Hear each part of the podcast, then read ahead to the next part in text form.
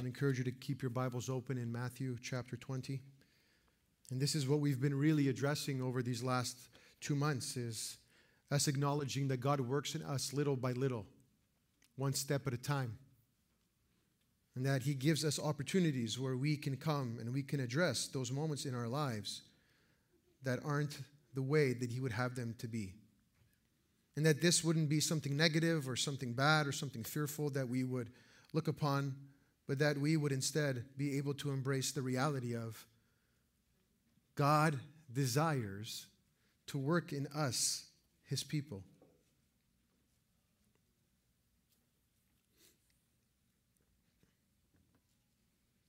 Just give me one second here.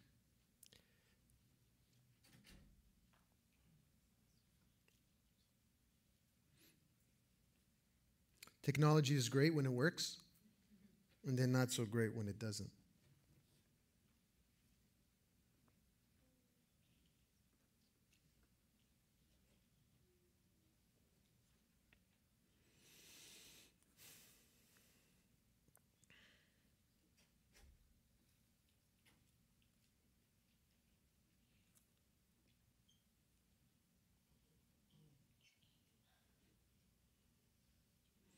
No, this is great because you know there's a, a, moment in our text today where there is this really big moment of like being uncomfortable. Um, a bit of what the disciples actually do here with the question that they come and they ask Jesus. Okay, here we go. The title of our talk today is Serving the One Who Has Served Us. That's coming to a place where we begin to understand and comprehend that the one that we serve is the one who has actually served us first.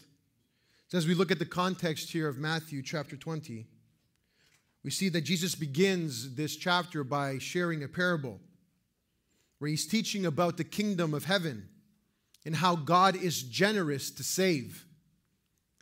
And he shares a story about a master. And this master goes into town at various points during the day. He goes out to town in the morning. And then he goes out to town at noon. And then he goes out to town in the afternoon.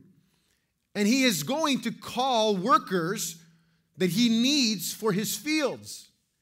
And so, as he meets with the different workers throughout the day, the conversation is always the same. Would you come work for me? And here is what I want to pay you. Do you agree? And the workers agree always. They're going to get paid one denarius a day to work for the master in his field.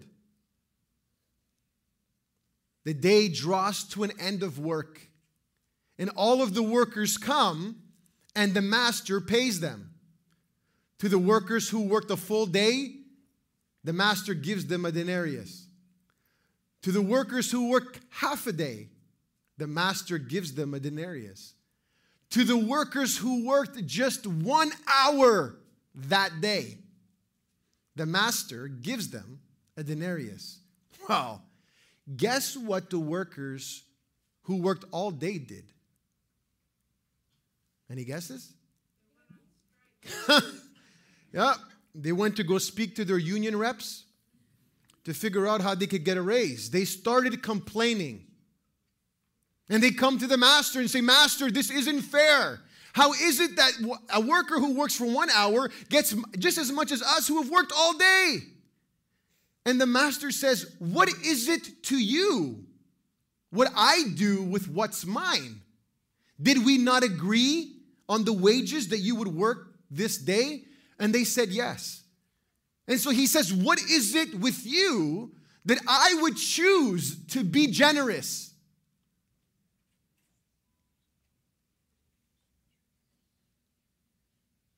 And Jesus uses this parable to teach his disciples that God is generous to save. That in the kingdom of God, he saves people at different points, at different stages in people's lives. Some when they are younger, others when they are older, some when they are single, some when they are married. Yet those whom God saves all gain eternity.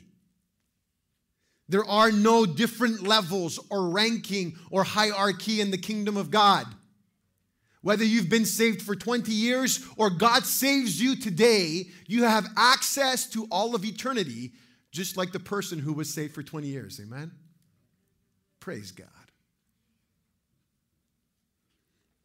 And then, Jesus, in verses 17 to 19, if you have your Bibles open, he is now going to describe how God will show this generosity. God will show this generosity because Jesus and the disciples are actually making their way to Jerusalem. And Jesus predicts for the third time that he will be arrested, beaten, mocked, and killed. And then, on the third day, he will raise from the dead. Jesus is God's generosity to us, humanity because it is through Jesus' death on the cross that we are saved and that God pours out his generosity upon us. Yet, the disciples have other ideas. They have other grandioso plans for themselves. And this is where we find ourselves in our text, picking up in verse 20. Our first point man's own desire, verses 20 to 23. Kids, you guys are rocking it today. Amen. In verse 20, the mother of the sons of Zebedee, James and John, all three of them come to Jesus. James and John would have been two of the first of the four disciples who Jesus had called, Come, follow me, and I will make you fishers of men. We see this all the way back in Matthew chapter 4. 4. And now this mother comes with her two grown sons. And they all kneel before Jesus. This kneeling is a sign of homage and honor. It's a posture of reverence, acknowledging that Jesus truly is a king.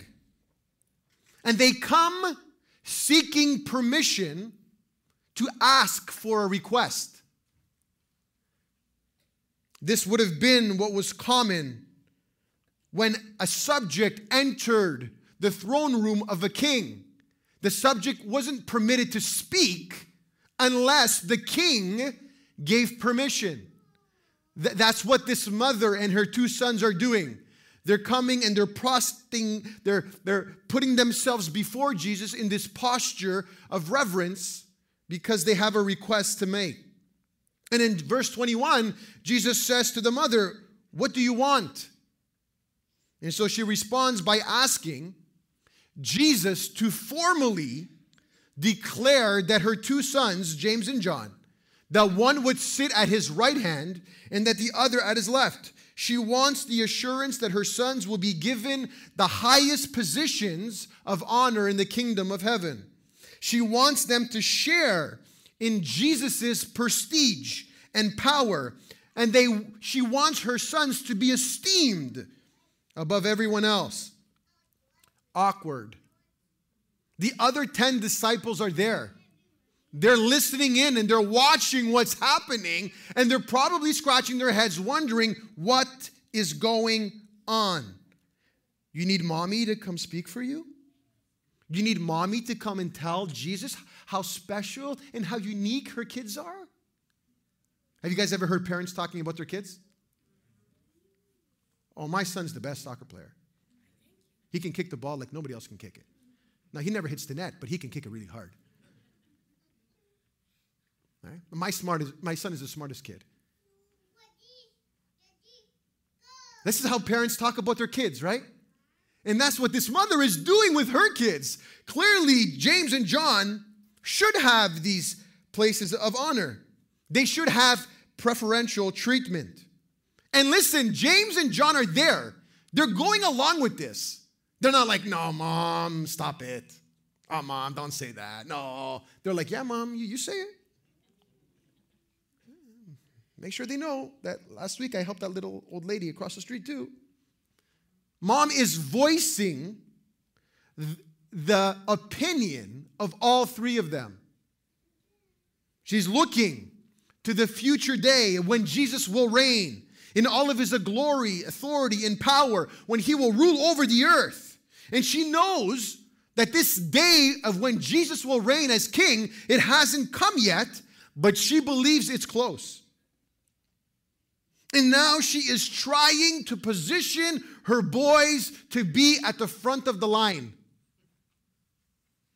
Are you with me? The first ones to be considered. She's putting in a good word for her boys. And though she has faith in who Jesus is, she has placed her faith in the wrong place. She believes Jesus will reign as king one day. But what she's really looking for is for her sons to be holding positions of royal honor and respect. And in verse 22, Jesus responds to their request. And now, instead of addressing this mother, Jesus specifically answers to James and John. And we know this because at the end of the verse, it is James and John that answers Jesus, not the mother. And Jesus says, listen clearly, you don't know what you're asking for. Guys, you got it all wrong. You're looking for positions of splendor and honor. You want to be exalted and you want to lead, but this isn't the way the kingdom functions. These disciples have a worldly view of what it means to serve people. To ask this question, listen, means these men do not understand the kingdom of God because there is no room for greatness for oneself. The kingdom of Jesus isn't about us and what we can gain.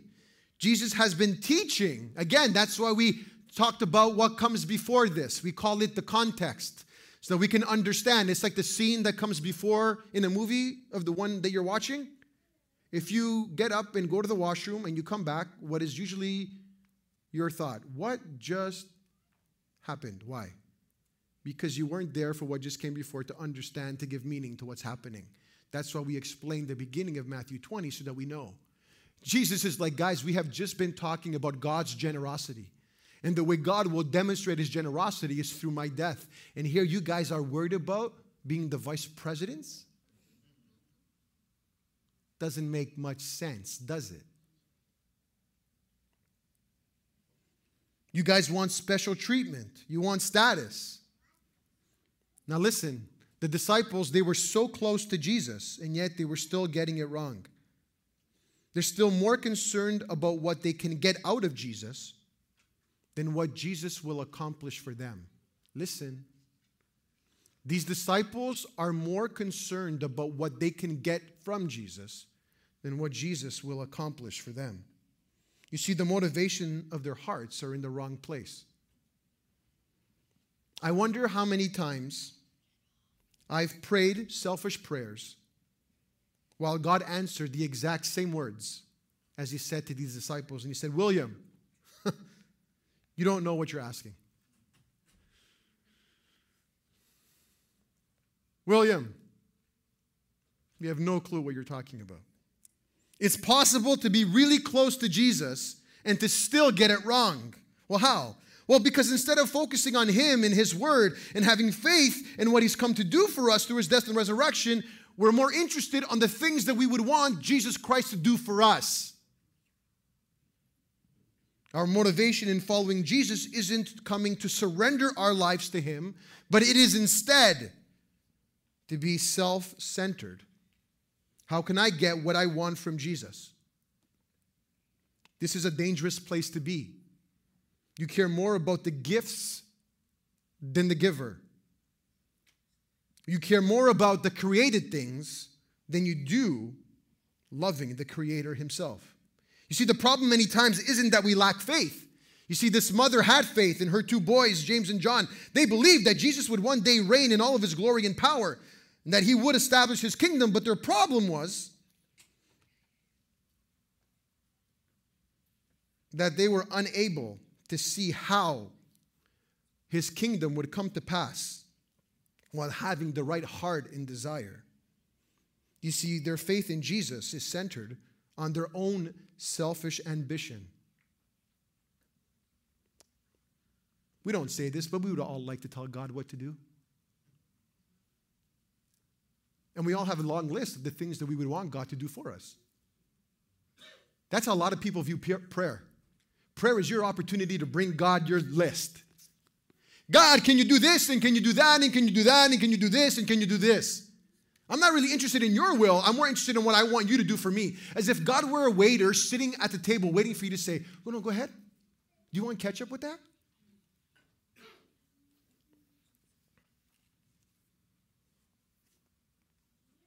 Instead, prayer is an opportunity for us to come to God because we know who He is. And we can speak it out through the truth of His word, and where we come humbly asking God, What is it that you want to do?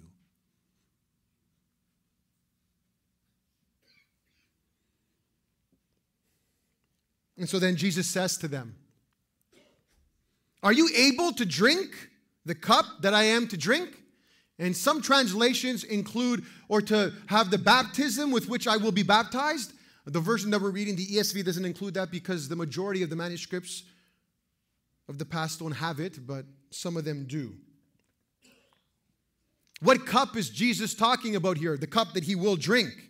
And that he's asking the disciples if they will be able to drink of his cup. Well, Jesus is speaking of an Old Testament metaphor that was used many times to describe what it looked like to face suffering and punishment.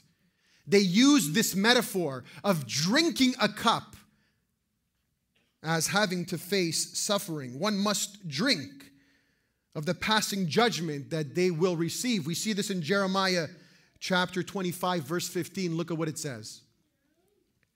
Thus the Lord, the God of Israel, said to me, Take from my hand this cup of wine of wrath, and make all the nations to whom I send you drink it.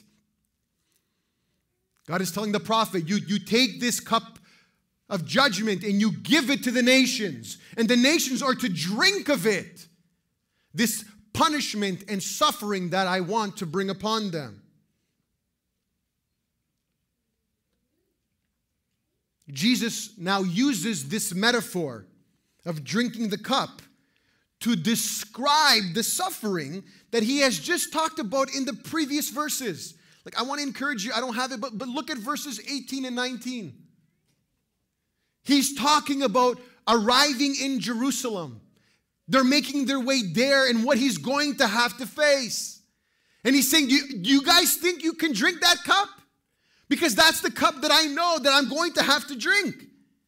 And Jesus speaks of this same cup again when he arrives to Jerusalem after the last supper that he has with his disciples. And now he's in the Garden of Gethsemane. And he says in Matthew 26 39, look at what he says as he's praying to the Father, knowing that he's going to be arrested in the next few moments.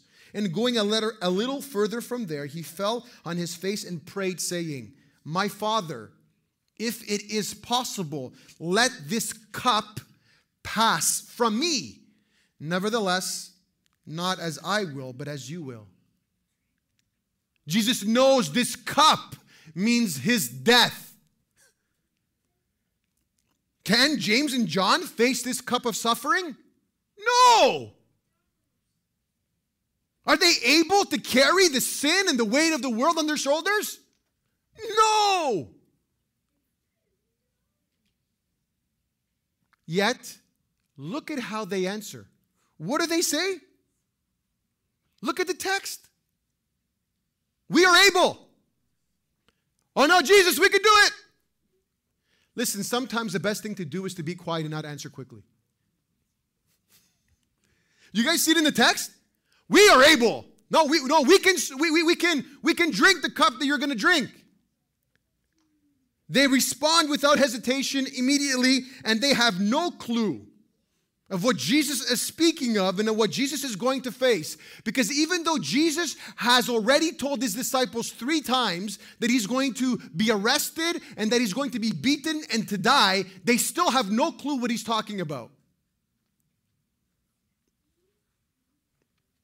We're able, Jesus. We can do it. Let me ask you a question. How many of you know that there is a difference between what someone is saying and what you're hoping to hear? Do you, understand the question? I think what you're saying is what I want to hope to be hearing. And this is exactly the problem of the disciples. I have been guilty of what is called many times selective hearing. You know, when we just want to hear what we want to hear, and then we pretend like we didn't hear whatever else was said? The disciples have this problem.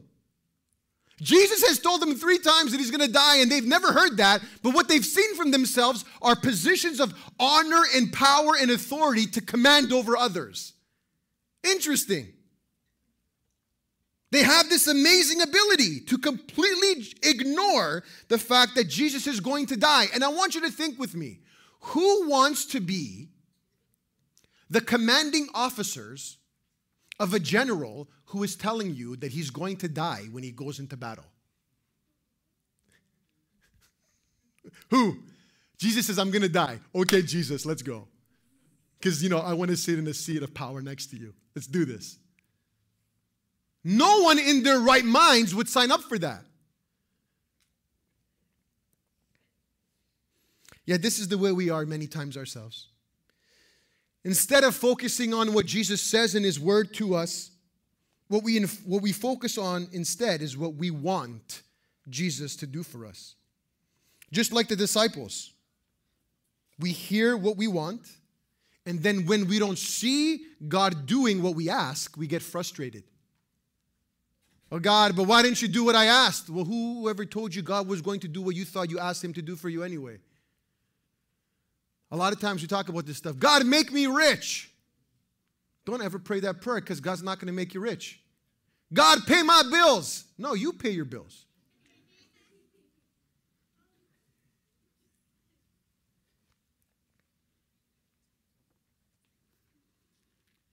And we assume that God needs to do what we ask as if we're God and He were our servant. When the reality is, it is the other way around. We've said this here before at Centerview Church, and we'll continue saying it. There are things that God will never do. So don't bother asking.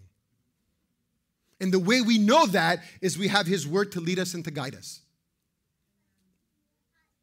Amen? You know what I love? In all of the Bible, especially you start reading the book of Acts, you know, the apostles, they begin to face persecution from the religious leaders because the religious leaders don't like that they're preaching the name of Jesus Christ. They never ask God when they pray not to face persecution. You know what they ask God? God, give us the boldness. We're going to go through this next week starting. Give us the boldness and the courage in the face of the problem, not to shrink back, but to continue preach the name of Jesus. We go around praying, Lord, take away persecution. Lord, we don't want to suffer. You never see that in Scripture. What you see is saying, Lord, we know we're going to suffer. We know that for your name's sake, we're going to have hard days.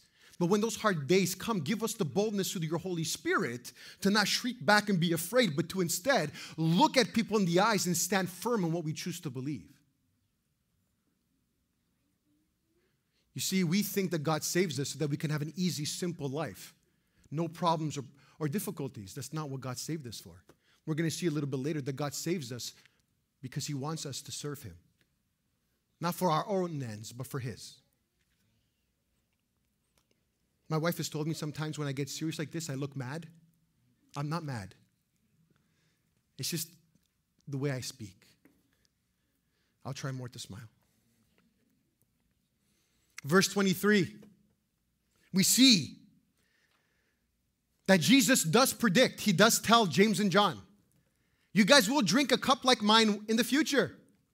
So Jesus does tell James and John that there are difficult days that are coming for them, but that it's not up to Jesus to determine who will sit at his right hand and at his left. That it's actually God the Father's decision who will sit at Jesus' right and left hand. Why? Because God is sovereign. And whom will sit at Jesus' right and left hand is not up to the Son, but it's been decreed by the Father. We see Jesus talking about here understanding what we call sovereign will. God is in control, and God knows who those will, seats will be for, but it's not for Jesus to determine or decide. Actually, these disciples shouldn't be asking that anyway. It's not their business who will or who won't. What they should be preoccupied instead of is what's coming in Jerusalem. That's where their minds and their hearts should be. Jesus has been warning them, Jesus has been trying to prepare them. The motivation of their hearts shouldn't be on seeking power, but instead, they try to understand the suffering that is coming. And look, in the short term, all 12 disciples will fail at this. In the moment of suffering, when it comes, they won't be ready. After Jesus prays in the Garden of Gethsemane about this cup of being passed, but God's will over his own will, he raises up after his prayer, and as he begins to walk, Judas comes with the religious leaders, servants to arrest Jesus. And guess what all 12 disciples do?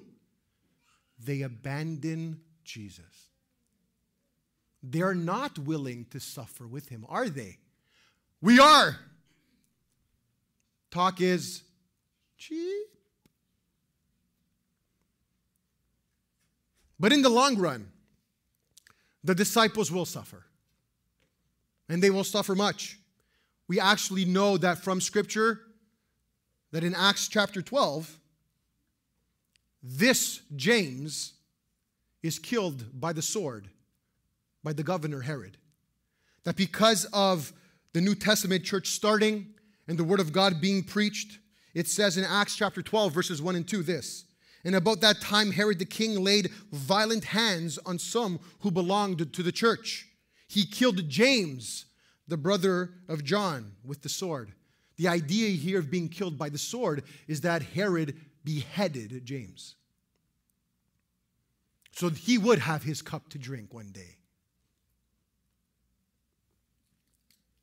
We don't have anything recorded in the Word of God in Scripture about what happens to John but we do have records from historians from the second and third century that write about John, that he was arrested for preaching the name of Jesus Christ. And that when he was arrested by the emperor, because preaching that there was another king other than the emperor was a capital crime. You couldn't go around saying, There is another king in the land when the emperor was king over Rome. John is arrested, and the emperor says, boil him to death. But guess what? John doesn't die.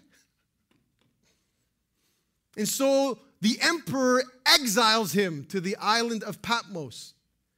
And he's taken to this desolate island where now he will spend the rest of his lives working hard in the quarry mines. The emperor will die and it's there on the island of Patmos where God gives John the revelation of what we call the last book in the New Testament, the book of Revelation. In his old age, he's finally allowed to leave the island and he dies in Ephesus. So these men will face their cup one day, but they cannot face the cup that Jesus is to face. My second point God's kingdom. There are men's desires, but then there is God's kingdom, verses 24 to 27. Now, in verse 24, of course, the other 10 disciples are indignated. They're not happy. Can you imagine? These brothers think that they somehow would be Jesus' first choice for a, co- for a cojoined vice president nomination. The 10 are furious with James and John. And you know what the funny thing is? This isn't the first time this has happened. If you look at Matthew 18, verse 1, this is what it says. Look. At that time, the disciples came to Jesus saying, Who is the greatest in the kingdom of heaven? So, Jesus, tell us, which one of the 12 of us is the best? Can you imagine how awkward that is? Jesus, we've been discussing this amongst ourselves, and we're trying to figure out out of the 12 of us, which one would you pick first? You ne- listen, if, if you have kids, if you plan on having kids one day, never answer those questions from your kids. You get what I'm saying? Because sometimes kids will say, well, you know, you like them more than you like me, or you let them do it and you don't let me. And your kids are trying to say, oh, you think they're better than I am.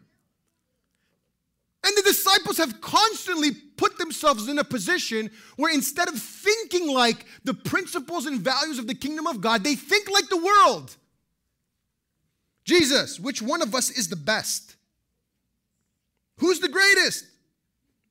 Which one would you pick to take over for you one day? This wasn't an important matter to them. And now in chapter 20, we see this practically being played out by two of them coming up and blatantly asking to be the top two guys. You have to have guts to do that, no?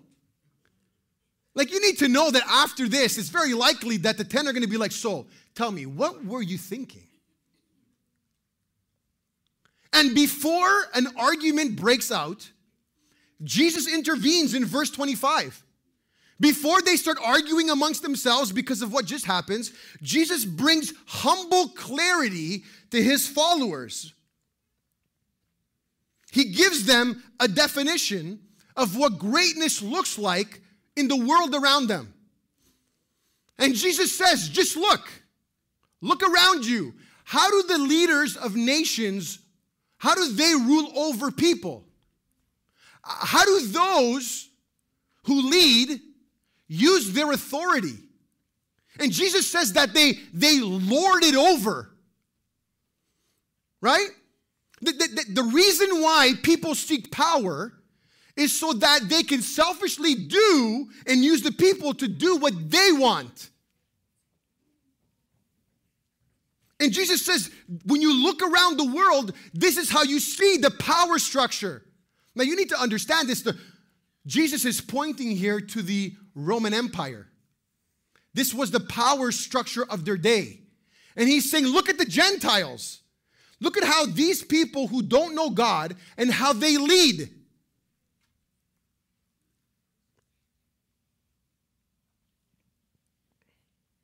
This is still very much true today that people use their power for their own gains and means instead of serving the people that they're supposed to. How many of you guys know what I'm talking about? The number one reason people want power is so that they can bring upon their agenda. Lord Acton is quoted as saying this Power tends to corrupt, and absolute power corrupts absolutely. Great men are almost always bad men. Why?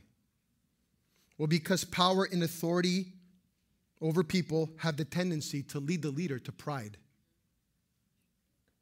The person who exercises authority becomes morally corrupt, looking for more power and ways to hold on to that power instead of serving the people.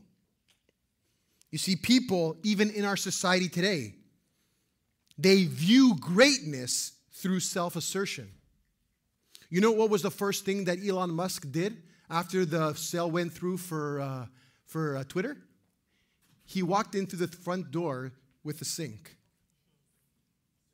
And he fired his top three executives.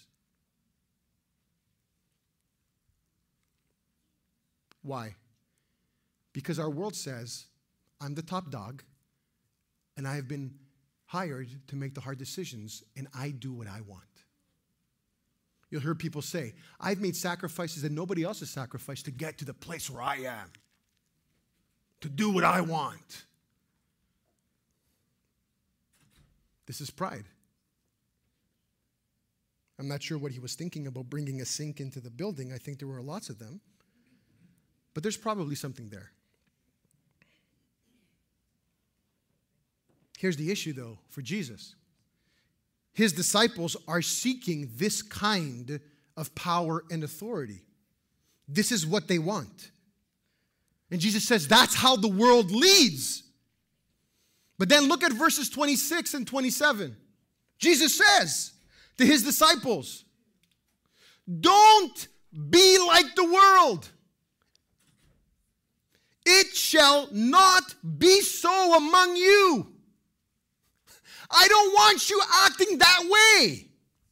You guys see that in the text? He clearly says this is the way the world does it, but this is not the way that we should do it. The request from James and John makes the requests that they make reflect the values of the world and not the kingdom of God. The disciples are not behaving the way that they're supposed to. There is no place for a worldly approach in the church. Do you hear me? There is no place for the way the world thinks among us. So Jesus defines now what greatness according to the kingdom of God looks like. And now he's not just speaking to the 12 of them. He says clearly, whosoever. You know what? You know who that includes? Who? Everybody. Whosoever. So, like, I'm not just talking to the 12 of you, I'm talking to every follower of Jesus and every disciple. I'm talking to everybody. Whosoever wants to be great must serve. Say, serve. In the kingdom of God, greatness is demonstrated by your willingness to be a servant. The Greek word for servant here in the text is the word diakonos, and it means one that executes the command of a king. Who is our king? Jesus Christ. We are servants. And we don't go around doing what we want or we think. We take our commands from our King Jesus and we do what he tells us in his word.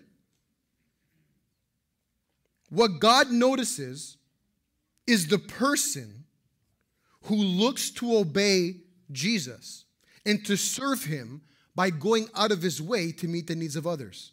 A servant is someone who knows that they have a mandate from their superior and they desire to carry it out. Then in 27, Jesus says, Whoever wants to be first must be a, what do your translations say? Mine says slave.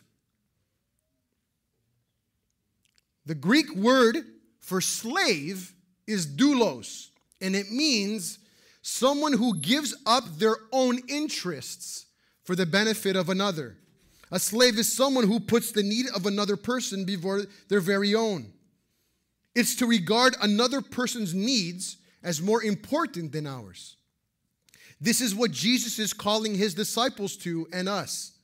We, as followers of Jesus, do not and should not operate in the same manner as the world does. We should never do things to be able to get ahead for our own self interest, but instead to look for ways of how we can serve Jesus and those around us. Jesus does not save us to give us a better life, He saves us in order that we would serve Him. You see, the power structures of the world are not to be found among us. We see Jesus teaching what we call the great reversal. Jesus said, if you want to be first, then be a slave. And Jesus has already mentioned this twice in 1930, chapter 19, verse 30, and chapter 20, verse 16. That the first will be last and the last will be first. Does that make sense? If you want to be first in the kingdom, then be a slave to everyone. The way up is by going down. In the kingdom of God, there is no such thing as being top heavy. You know what that means? That the leadership structure starts from here and it works its way down. No, no, it's the opposite. You serve. You do whatever it is you need to do. And you don't wait to be asked.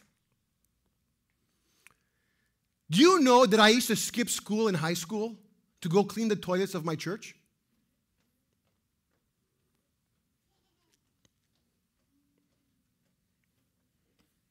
Kids, don't do that. And don't say, well, because, you know, William said so, I could skip school. We don't have toilets you need to clean, just so you know. We rent a facility here so somebody cleans them for us. But do you see yourself as a servant and a slave of Jesus Christ? That in this great reversal, that God calls us his slaves and that we're called to obey him. And let me tell you, guys, this is radical. This is biblical, but it's radical. Nobody likes or wants to be a slave, right? In my culture that I grew up in, my Portuguese culture, you'd hear this I slaved myself today, cooked and cleaned for you. And yet, this is exactly what Jesus is calling us to as his followers. When it comes to leadership in the kingdom of God, we don't lead like the world does. We don't take our cues from organizational structures of this world. I want you guys to listen clearly now, please. It's really important that you understand this. I am not the CEO of this church. Did you hear me?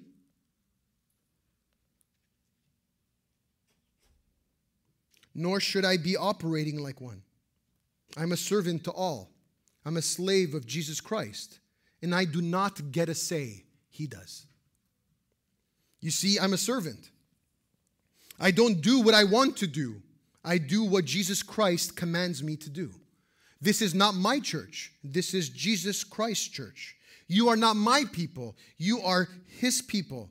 I am not the one building this church. Jesus Christ is. I am simply a slave who has the joy and pleasure to come alongside my Savior and Master and to do what He asks me to do. The question is do you see yourselves like that too?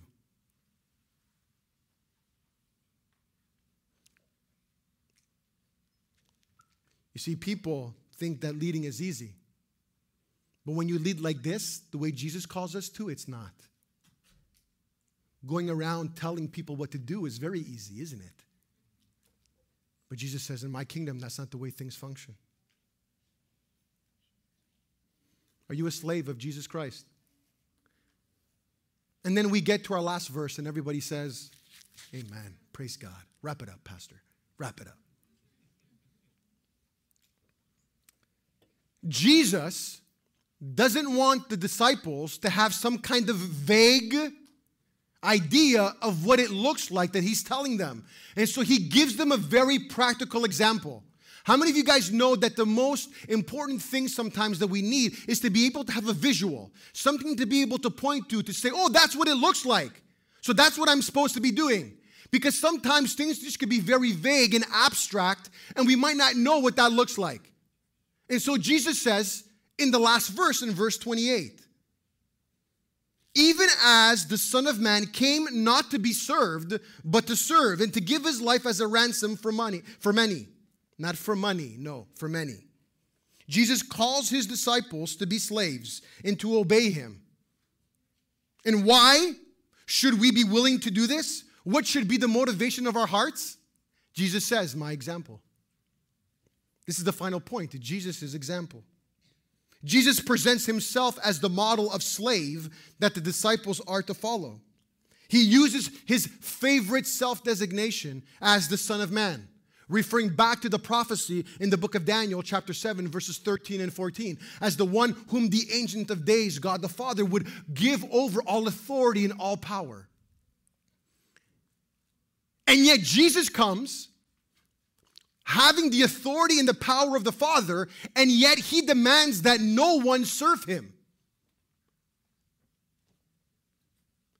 He does not treat the people around him as if they were his subjects who come into his throne room, into his king, into his castle, where he's going to be telling his subjects what to do. No, no. Jesus says that he has come not to be served, but to serve. Jesus didn't come to be a king sitting on his throne in a castle to tell his subjects what to do. He came to do the exact opposite. This would have been revolutionary and foreign. It would have been radical for the disciples to understand that a king would come to serve. And yet, this is exactly Jesus' point. Jesus is a king like no other king. He's the kind of king that humbles himself and puts the needs of others before himself. And listen, the disciples would have had many vivid images of what Jesus was saying here. Because for the last three and a half years, they have been following Jesus and they have seen him preaching the kingdom of God, forgiving sins, caring for the marginalized, like the lepers, healing the sick, setting people free from demon possession, raising the dead, eating with tax collectors and sinners, meeting people in the middle of the night, going out of his way to meet women and to care for them. Protected a sinner who was going to be stoned, fed multitudes, blessed children, taught using stories and illustrations so that people could understand and identify with what he was saying. Jesus put others and their needs first. He had compassion. He loved, he served, he made time for people. He made himself available.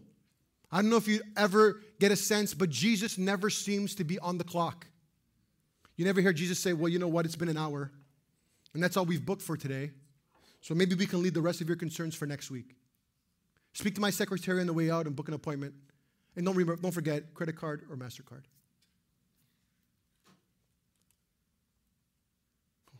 What about us? And then Jesus actually tells us what his greatest act of service is at the end of the verse. His ultimate act of service was to be able to take which was be, which he was working towards as he was arriving in Jerusalem that he would come to give his life as a ransom for many. Jesus is now sharing his purpose again with his disciples. He has come to ransom many people through his own death and please stick with me. I know I talk long.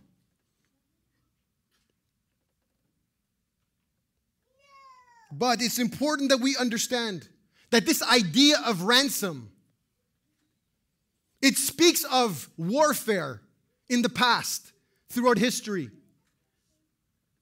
And it speaks about how a price has to be paid in order for a captive person to be free. And your enemy says, if you want this person back because they are a POW, a prisoner of war, you have to pay this. That's what a ransom is.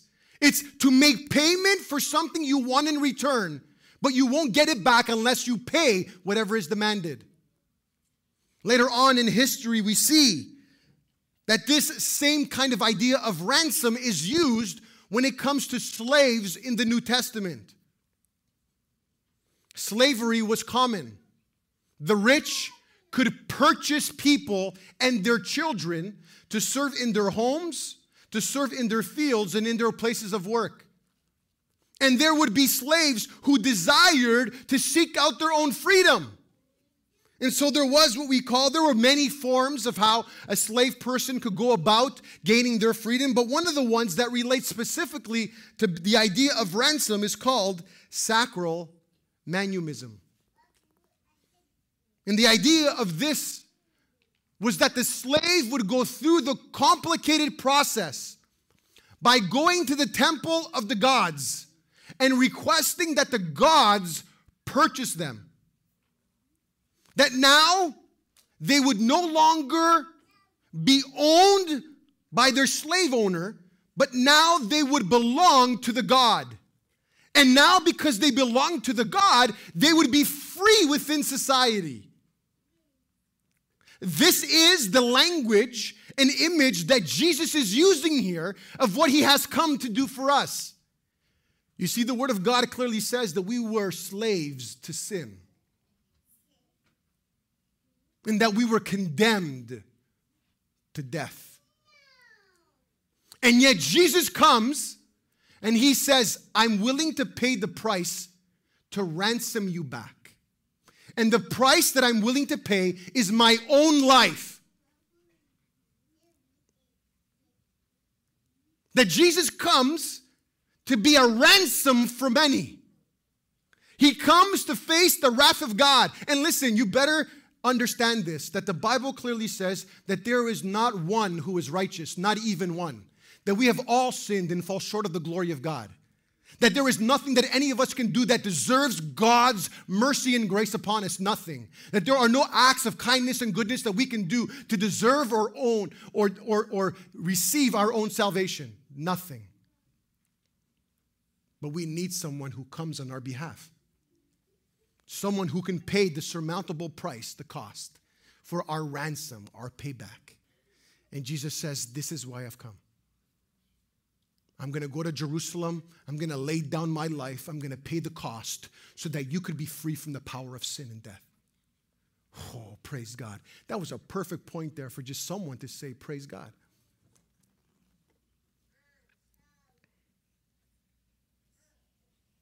Stand with me. Jesus bought our freedom through his death. And we know this even from the beginning. Jesus said this right from the beginning. We see this at the beginning of Matthew in chapter 1, verse 21, when the angel comes to Joseph as Mary is betrothed to the Holy Spirit and Jesus has been conceived in her womb. The angel tells Joseph clearly, Matthew 121, she will bear a son, and you shall call his name Jesus, for he will save his people from their sin. And now Jesus is saying, I have come to save you from your sin. And I'm going to give my life and to pay. This is what Jesus has come to do for us. This is how Jesus has come to serve you. The question is, is will you and I follow in his footsteps? Are you willing to be a slave for Jesus Christ? We get this beautiful picture in Philippians chapter 5, chapter 2, verses 5 to 8, and it says this Have this mind among yourselves, which is yours in Christ Jesus, who though he was in the form of God, did not count equality with God a thing to be grasped, but emptied himself by taking on the form of a servant. Being born in the likeness of men and being found in human form, he humbled himself by becoming obedient to the point of death, even death on a cross. Jesus Christ is our example of service that we are to follow. I want you to know here at our church, we've talked about this so often, Christine and I. We want to move away from using the word volunteering at our church because we don't see the idea of volunteering anywhere in the Bible. The only place we see volunteering in the Bible is in the Old Testament when the men of Israel volunteer to go to war. But when it comes to serving, the language we always see throughout the Bible and even in the New Testament is that we are servants of Jesus Christ. We don't do God any favors by volunteering. I want you to know something clearly.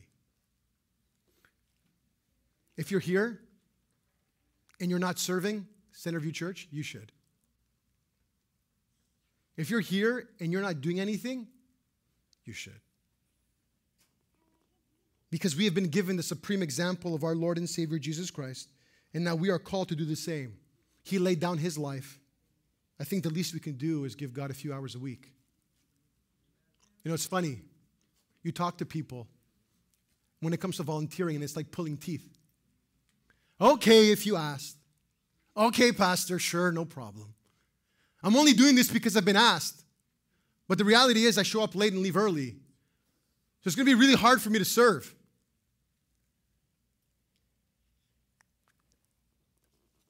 Do you understand that you're a slave of Jesus Christ?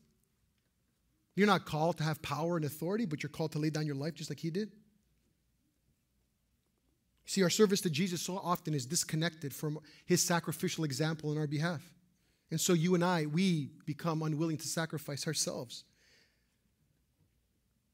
We're talking about unselfish service, putting God, the needs of others, and of our church before our very own. Aren't you glad that when the Trinity was in heaven, that they weren't talking about who wanted to come to die for the sins of the world. And they're like, no, no, you go. No, no, no, no, no, you go. And Jesus was like, okay, I'll go. You know, if nobody else wants to, Father and Spirit, if you guys don't want to go, I'll go.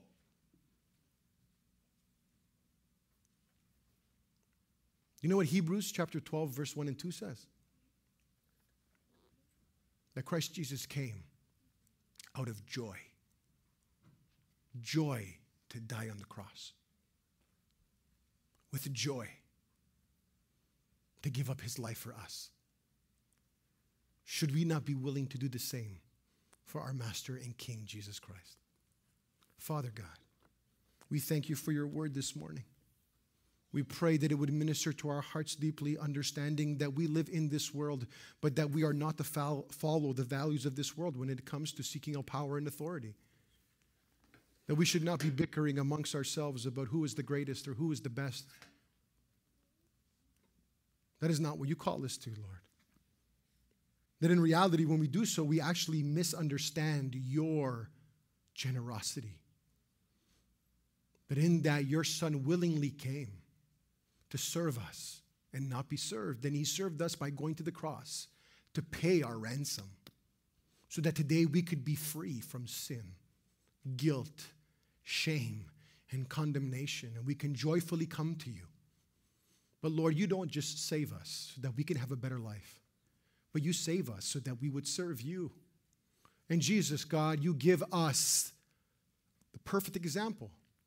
You laid down your life you died on the cross. You took the weight of our sin. Lord, the least we can do is serve you the same way. To give you our time, to give you our energy, to give you our resources, Jesus, because you didn't hold back. You gave us all that you had. Lord, I pray that we would be servants just like, that we would be slaves just like our King Jesus. Amen.